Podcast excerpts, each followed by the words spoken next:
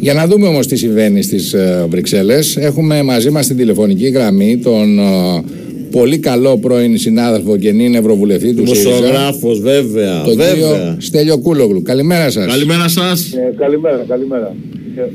Τι γίνεται και στις...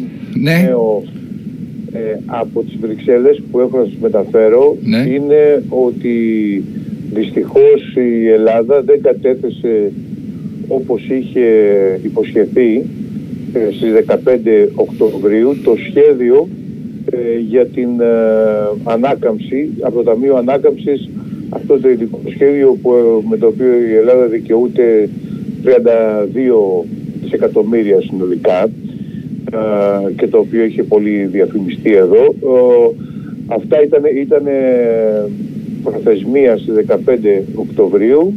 Από ό,τι διαβάζω στις εφημερίδες, η ελληνική κυβέρνηση ζήτησε ένα μήνα παράταση για να το γιατί καταθέσει. δε- δεν είμαστε έτοιμοι ακόμα να καταθέσουμε τα διάφορα σχέδια των προτάσεων δηλαδή; Έτσι είχε υποσχεθεί στις ε, 15 ε, Οκτωβρίου να το κάνει και αυτό που οι χώρες που δεν το έχουν κάνει μέχρι τώρα είναι οι πλούσιες χώρες δηλαδή που έτσι κι αλλιώς ε, ε, δεν θα πάρουν ε, πολλά χρήματα ή θα, θα, δίνουν, θα δώσουν χρήματα περισσότερο ε, δηλαδή Αυστρία, Σουηδία, Φιλανδία ε, και κάποιες ακόμα που δεν έχουν ε, καταθέσει. Μου κάνει Περίεργο. εντύπωση Και αυτό, εμένα μου κάνει είναι εντύπωση. αλήθεια. Πολύ περίεργο. Είναι Σας, σας πο- λέω τι γράφει, Πολ- ναι. ε, τι, τι, τι γράφει ο Ευρωπαϊκός Τύπος. Εάν έχει γίνει έτσι, τότε είναι πραγματικά απαράδεκτο δεδομένου Έχει και το ε, δίκιο. ότι, έχω, ότι η Ελλάδα ε, και έχει υποσχεθεί, Ναι. αλλά και έχει απόλυτη ανάγκη να προχωρήσει το συντομότερο. Ε, Ξέρετε, όσο πιο αργά κατατεθούν οι προτάσεις, οι Τόσο οποίες πιο αργά θα τα περάσουν πάρουμε. Τόσο πιο αργά θα εκταμιωθούν και Βέβαια, τα χρήματα. βέβαια. Είναι πολύ σημαντικό, θα το ψάξουμε αυτό που λέτε. Είναι πολύ μεγάλη είδηση. Αν είναι... Αλλά είναι και βόμβα για μένα Ε, έτσι. βέβαια. Βόμβα δεν Βόμβα. είναι είδηση. Ξεκινήσαμε με βόμβες. Αλλά να γυρίσουμε και λίγο στα εθνικά, κυρία Κούλογλου. Σήμερα έχουμε το μεγάλο θέμα. Τελικά πρέπει να πάμε στα 12 μίλια ναυτικά που λέει ο ΣΥΡΙΖΑ ή δεν πρέπει; Ποια είναι η δικιά σας άποψη; Ή πρέπει να είμαστε στα 6 μίλια που λέει ο κύριος Γεραπετρίτης. Απαράδεκτο. Ε, κοιτάξτε να δείτε, ε, πρέπει να πάμε στα 12 μίλια. Ασφαλώς ε, αποτελεί αυτό ε, δικαίωμά μας και ορίζεται και από το δίκαιο της θαλάσσης και ο ΣΥΡΙΖΑ δεν ε, προτείνει μια επιθετική πολιτική που θα οδηγούσε σε πόλεμο με την Τουρκία. Προτείνει ότι σταδιακά αυτό που έγινε στη, στα Ιόνια να γίνει και στην Κρήτη και να προχωρήσουμε έτσι ε, αλλά εξασφαλίζοντας σιγά σιγά Ναι, αλλά κοιτάξτε, θα ένα σας δικαίωμά πει ο- μας μετά το άλλο. Άλλωστε, Θα, μισό ε, λεπτό. Θα σας πει όμως κάποιος ότι από τη στιγμή που η Τουρκία λέει για κάζους μπέλη στα 12 μίλια, εάν το κάνουμε τώρα είναι σαν να πηγαίνουμε αυτόματα σε ρήξη. Σε προσέξτε, σύγκρουση. και το κράτος μέλη της Τουρκίας αφορά το Αιγαίο. Ναι. Και στο Αιγαίο ο, ε, χρειάζεται ασφαλώς, ε, εντάξει υπάρχουν, υπάρχουν διεθνείς ε, ε, κανόνες οι οποίοι ορίζουν πώς γίνεται σε αυτές τις περιπτώσεις όπου η απόσταση ανάμεσα στα νησιά, τα δικά μας και την, ε, το, τουρκικά παράλια είναι λιγότερο από 12 μιλιά. Υπάρχουν κανόνες εκεί πέρα, αλλά εδώ μιλάμε για, το, για την άσκηση του δικαιώματος γενικά. Αυτή η άσκηση του δικαιώματος θα μπορούσε στην περίπτωση του, του Αιγαίου να μην σημαίνει σώνει και καλά ότι τα, ο ελληνικός στόλος επιτηρεί τα 12 μίλια αλλά ο, σημαίνει ότι πάμε στο Διεθνές Δικαστήριο για να εμείς τα, τα, τα κηρύξαμε, εσείς λέτε ότι αυτό είναι κάτω ζητημένο, οκ, πάμε στο Διεθνές Δικαστήριο να, να δούμε τι θα ορίσει. Γιατί υπάρχει ας πούμε, υπάρχει στη διεθνή ομολογία ε, η λογική της μεσαίας γραμμής, δηλαδή χωρίζεται Ναι. στην περίπτωση το, Ναι. ε, χω- χωρί- χωρίζεται το, η απόσταση ανάλογα με, το, με, με διάφορα κριτήρια. Η Νέα Δημοκρατία βέβαια σας λέει, αφού το προτείνετε τώρα, γιατί δεν το είχε κάνει ο ΣΥΡΙΖΑ τα προηγούμενα χρόνια της διακυβέρνησής του; Είχε προετοιμαστεί όπως ξέρετε το, το σχέδιο α, α, το, το σχέδιο για, τα- για τα Ιόνια νησιά. Ναι. Ε, ξέρετε, ε, ε, έχει αλλάξει η συγκυρία. Η συγκυρία αυτή τη στιγμή είναι ότι ε, η, η Τουρκία κάνει μια σειρά από επιθετικές ε, κινήσεις. Ε, πολύ επιθετικές που δεν έκανε την προηγούμενη περίοδο ούτε την προηγούμενη πενταετία. Απέναντι σε αυτές τις επιθετικές κινήσεις το ερώτημα είναι πώς απαντάμε. Και μία από τις απαντήσεις θα ήταν και εμείς να κάνουμε μία επιθετική κίνηση, όχι για να προκαλέσουμε τον πόλεμο, αλλά για να μπορέσουμε ε, μετά στις ε, αναπόφευκτες διαπραγματεύσεις να έχουμε, κάνει και, και, να έχουμε βάλει και εμείς κάποια πράγματα στο τραπέζι. Διότι μέχρι τώρα, από ό,τι φαίνεται, μόνο η, στο τραπέζι ε, θέματα καινούργια βάζει μόνο η Τουρκία. Αυτό, αυτό το σκοπό εξυπηρετεί και όχι φυσικά να προκαλέσουμε πόλεμο, ο οποίος θα ήταν καταστροφικός και για τις δύο χώρες. Ξέρετε, μου κάνει λίγο εντύπωση. Είναι αυτό που λέει, το διάβαζα χθες και στις δημοσκοπήσεις. Ο κόσμος λέει ότι είμαστε πολύ παθητικοί. Δηλαδή, να μιλήσω και ποδοσφαιρικά, παίζουμε κατενάτσιο. Παίζουμε, έχουμε γραμμή μαζινό. Δηλαδή, ε, κύριε Κούλο, ε, εσείς που είστε Έλληνας, που έχετε στα εκεί στο Ευρωκοινοβούλιο, δίνετε τις δικές σας μάχες για τη χώρα μας. Δεν είναι λίγο περίεργο την ώρα που ο άλλος είναι επιθετικός, φουλ επιθετικός, εμείς να λέμε οι αποφάσεις θα πάρθουν το Δεκέμβριο, έχουμε μείνει στο θα, στο θα, στο θα, στο θα και καθημερινά ακούς τον Τζαβούσογλου, ακούς τον Τζελίκ να μας κρεμάνε στα μεταλλάκια. Κοιτάξτε να δείτε, ε, ο, ως άτομο εξοργίζομαι ε, πολύ με τις ε, τουρκικές προκλήσεις. Αλλά κοιτώντας τα πράγματα από την πλευρά της, ε, της Ευρώπης πρέπει να σας πω ότι μία ε, επιθετική στάση ε, απέναντι από την πλευρά της, ε, της Ελλάδος δεν σημαίνει αναγκαστικά ότι θα υιοθετηθεί ή θα επικροτηθεί από τις ε, ε, άλλες ευρωπαϊκές χώρες στα κράτη-μέλη της Ευρωπαϊκής Ένωσης.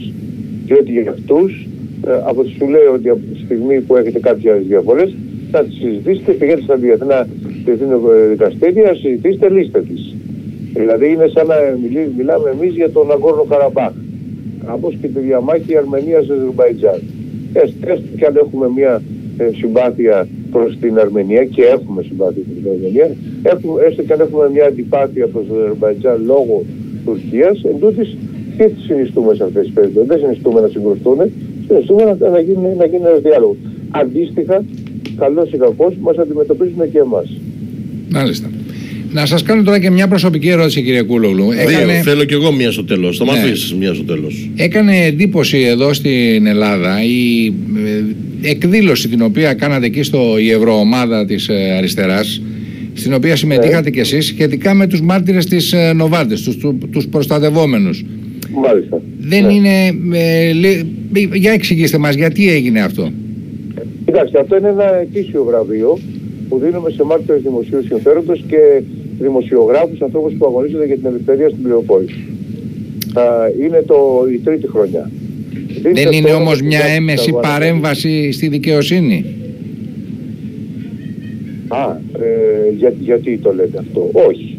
Ε, έχουμε, κοιτάξτε, έχουμε ε, ε, βραβεύσει ανθρώπους οι οποίοι, οι οποίοι βρίσκονται σε δικαστικές διαμάχες και, και κινδυνεύουν σοβαρά ή έχουν καταστραφεί με τον άλλο τρόπο. Δηλαδή, Πέρσι βραβεύσαμε το, τον Ασάζ, ο οποίος αυτή τη στιγμή περνάει δίκη στο Λονδίνο ε, για το αν θα εκδοθεί στις Ηνωμένες Πολιτείες, εκκριμή απόφαση. Είχαμε ε, ε, επίσης βραβεύσει τον Ρουί Πίντο. Ο Ρουί Πίντο είναι ένας Πορτογάλος που, που αποκάλυψε τα football leagues, ναι. δηλαδή τις, τη διαφθορά στο διεθνές ποδόσφαιρο. Αυτή είναι όμως, μισό λεπτό, αυτά ήταν γνωστά πρόσωπα. Εδώ έχουμε προστατευόμενα πρόσωπα που σημαίνει ότι δεν θα έπρεπε να τα ξέρει κανείς εκτός από την κυρία του Λουπάκη. Μα δεν αποκαλύφθηκε η ταυτότητά τους στην, ε, ε, στη, στην εκδήλωση. Ε, εμείς εξασφαλίσαμε κάποια βίντεο με αλλοιωμένα τα χαρακτηριστικά και τη φωνή τους ε, και αμέσως από τους δικηγόρους τους. Δεν αποκαλύφθηκε η ταυτότητά τους και αυτό δεν γίνεται για πρώτη φορά, διότι σας θυμίζω ότι υπάρχει ένα ντοκιματέρ Βέβαια. Ναι, ναι, ναι, ναι, ναι, το οποίο η μάλιστα δημοσίου μάλιστα πάλι να το δεχτώ. Μελιωμένα χαρακτηριστικά. Θέλω μια τελευταία ερώτηση να κάνω όσον αφορά το ΣΥΡΙΖΑ. Ε, έχουμε δει το στέλνο τον Κούλογλου το τελευταίο χρονικό διάστημα, αν μετράω καλά, έχετε κάνει δύο σημαντικές παρεμβάσεις όσον αφορά την ηγεσία του ΣΥΡΙΖΑ. Επίσης, θα σας ρωτήσω, επειδή έβλεπα χθες τις δημοσκοπήσεις, μου, είναι λίγο, μου είναι λίγο περίεργο. Λέει ότι ένα στους τρεις ψηφοφόρους του ΣΥΡΙΖΑ λένε ότι καλά τα πάει ο Κυριάκος Μητσοτάκης. Για πείτε μου, τι συμβαίνει στο κόμμα; Κοιτάξτε, ε, κα, ε, καταρχήν ε, εγώ δεν έχω κανένα πρόβλημα ή καμία αντιπαράθεση με την ηγεσία του ΣΥΡΙΖΑ, ούτε προσωπικά με τον Αλέξη Τσίπρα, τον οποίο θεωρώ το φάρο γύρω από τον οποίο έχει εξυπηρωθεί όλη η αριστερά και η κεντροαριστερά ε, αυτή την εποχή. Έχω διατυπώσει ε, κριτικές και προτάσεις για να πάει καλύτερα το πράγμα και γιατί τώρα δεν πάει τόσο καλά όσο θα μπορούσε να πάει με δεδομένο ότι απέναντι έχουμε μια ε, κυβέρνηση η οποία είναι τελείως ανίκανη. Ε, τόσο, τόσο ανίκανη δεν μπορεί να λύσει ακόμα και το, το πρόβλημα με τις μάσκες στα σχολεία όσο μάλλον σχέση με την Τουρκία. Λοιπόν, ε, η, η πανδημία χτύπησε διπλά το ΣΥΡΙΖΑ. Από τη μία μεριά συσπηρώθηκε ο κόσμος γύρω από την κυβέρνηση, όπως έγινε σε όλες τις χώρες, ακόμα και στην, ε, στις ΗΠΑ όπου ο Τραμπ τα έχει κάνει κυριολεκτικά θάλασσα, συσπηρώθηκε ο κόσμος γύρω του και αφετέρου ε, στον ίδιο το ΣΥΡΙΖΑ α, α, ανέκοψε και εμπόδισε την πραγματοποίηση του συνεδρίου που θα οδηγούσε σε ένα πρόγραμμα διακυβέρνησης ε, καινούριο και θα έδινε τέλος στην εσωστρέφεια. Εγώ λοιπόν αυτό που πρώτο, ε, άρα έτσι εξηγώ ε, τα σημερινά δημοσκοπικά αποτελέσματα, τα οποία ασφαλώς σχετίζονται με το γεγονός ότι ο ΣΥΡΙΖΑ δεν έχει ανασυγκροτηθεί, δεν έχει αποκτήσει ένα καινούριο πρόσωπο ικανό να μιλήσει με βάση τις τελευταίες ε, εξέλιξεις. Και αυτό που έχω προτείνει και αν θέλετε είναι μια κριτική ε, ως προς την ηγεσία αλλά επαναλαμβάνω όχι ως προς το ΣΥΡΙΖΑ αλλά προς τις συλλογικές αποφάσεις της ηγεσίας είναι ότι νομίζω ότι θα έπρεπε να έχει γίνει το συνέδριο έστω και διαδικτυακά όπως το έκαναν το Δημοκρατικό Κόμμα ή και το Ρεπουμπλικό Κόμμα στις Ηνωμένες Πολιτείες. Διότι δεν μπορούμε να περιμένουμε το τέλος της πανδημίας. Ήδη έχει περάσει από τις εκλογές και το 32% έχουν περάσει 15, 15 μήνες. Πρέπει κάποια στιγμή να βγει ένα νέο πρόγραμμα, να τελειώσει αυτή η εσωστρέφεια να βγει ο κάθε κατεργάτης στον πάγο του και να προχωρήσουμε ε, ενωμένοι όλοι μαζί. Μάλιστα. Μάλιστα κύριε Γκούλογλου, σας ευχαριστούμε πάρα πολύ. Να είστε καλά. Καλή σας ημέρα. Γεια σας.